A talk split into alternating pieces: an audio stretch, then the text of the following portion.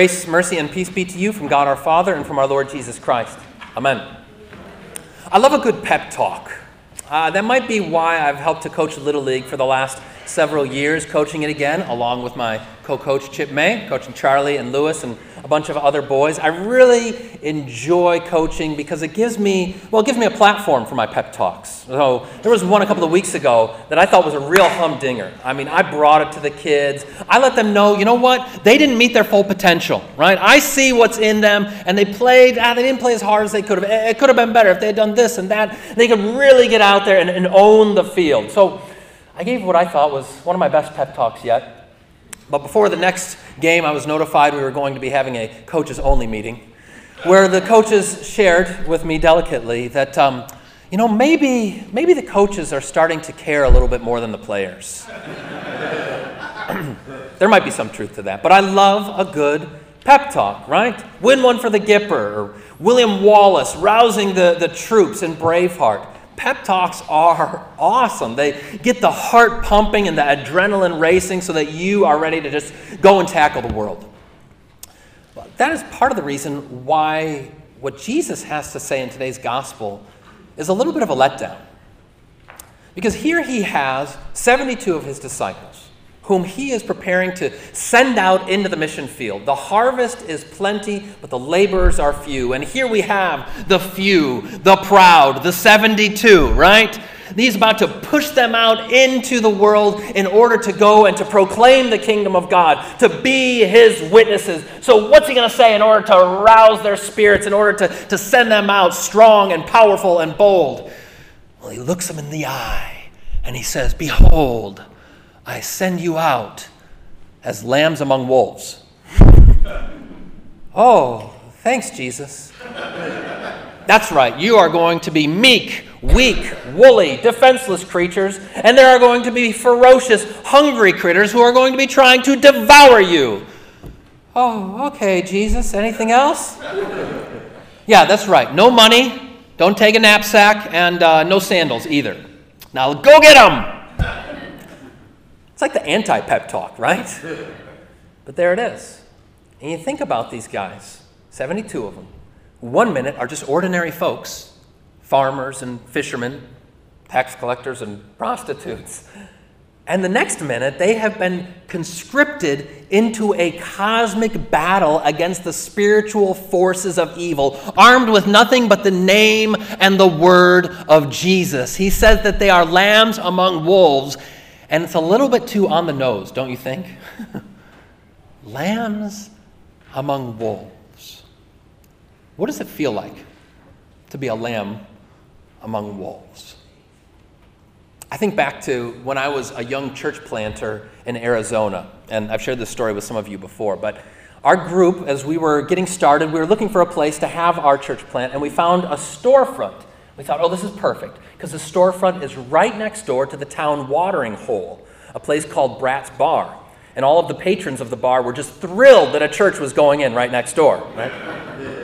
No, not exactly. And so we'd be getting all kinds of dirty looks as people were passing by. And, you know, we would have our Wednesday evening services, which was also karaoke night. And I could just tell, I could just tell that they were turning up the music, right? You know, so we'd have like Just As I Am overlaid with Proud Mary or Free Bird or something like that. You know? And right or wrong, I felt like a, a lamb among wolves. And don't think that we're exempt up here in northern Michigan either. A couple weeks after I first got here to Arcadia, I got an unannounced visit from a member of the community who shall remain nameless, not part of the church.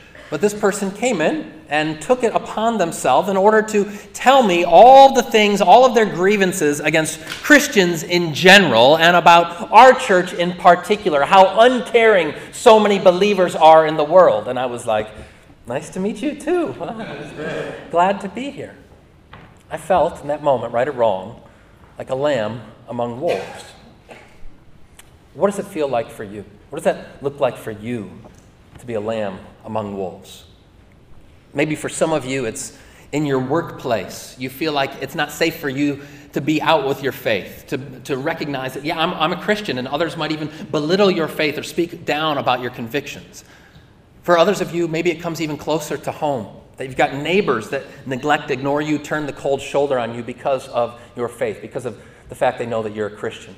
Or still others it might come even closer, that you have members of your family, that you have a strained or an estranged relationship because of your commitment to Christ.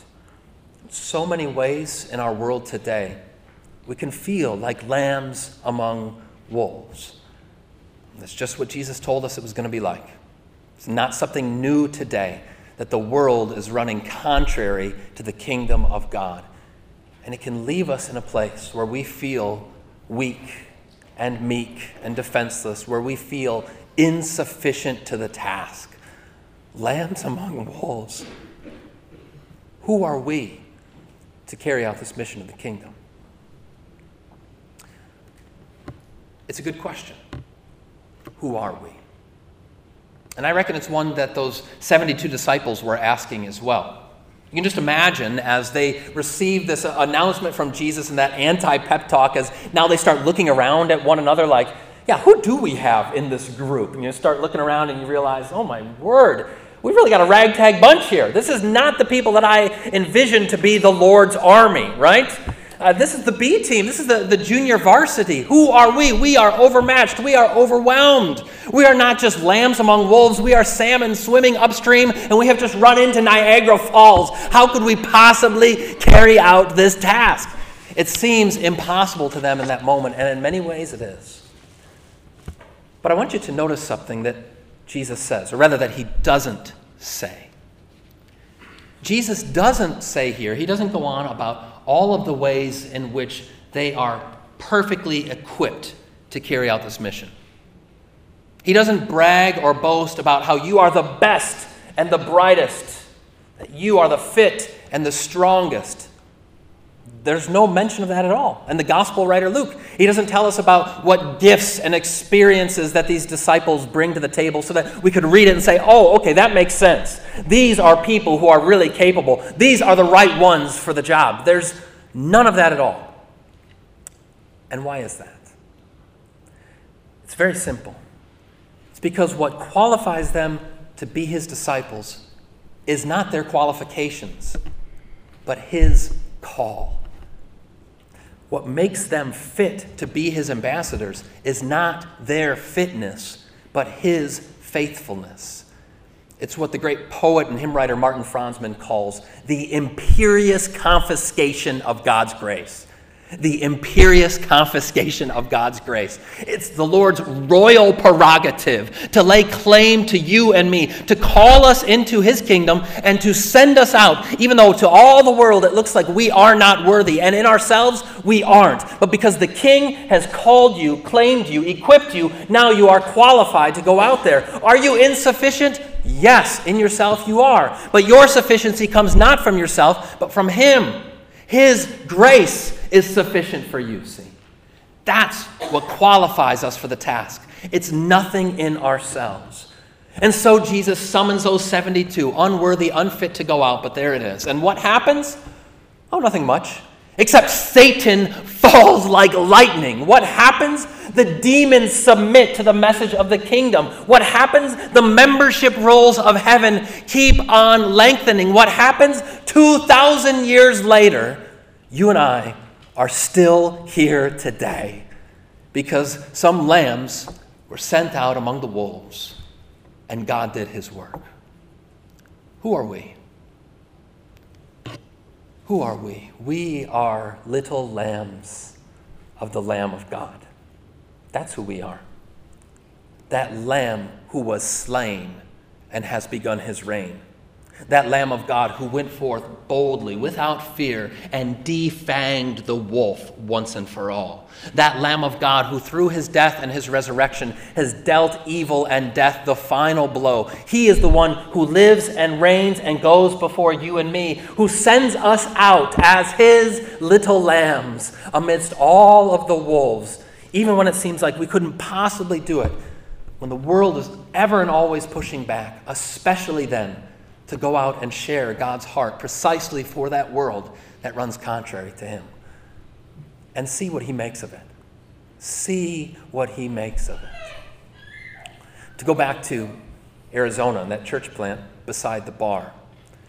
We did what we could to try and befriend the folks who were next door as much as we could. You know, they would come by giving us their scowls, and we would give them a good Lutheran grin in response. You know, hey, how's it going? Come on in on a Sunday. What do y'all say?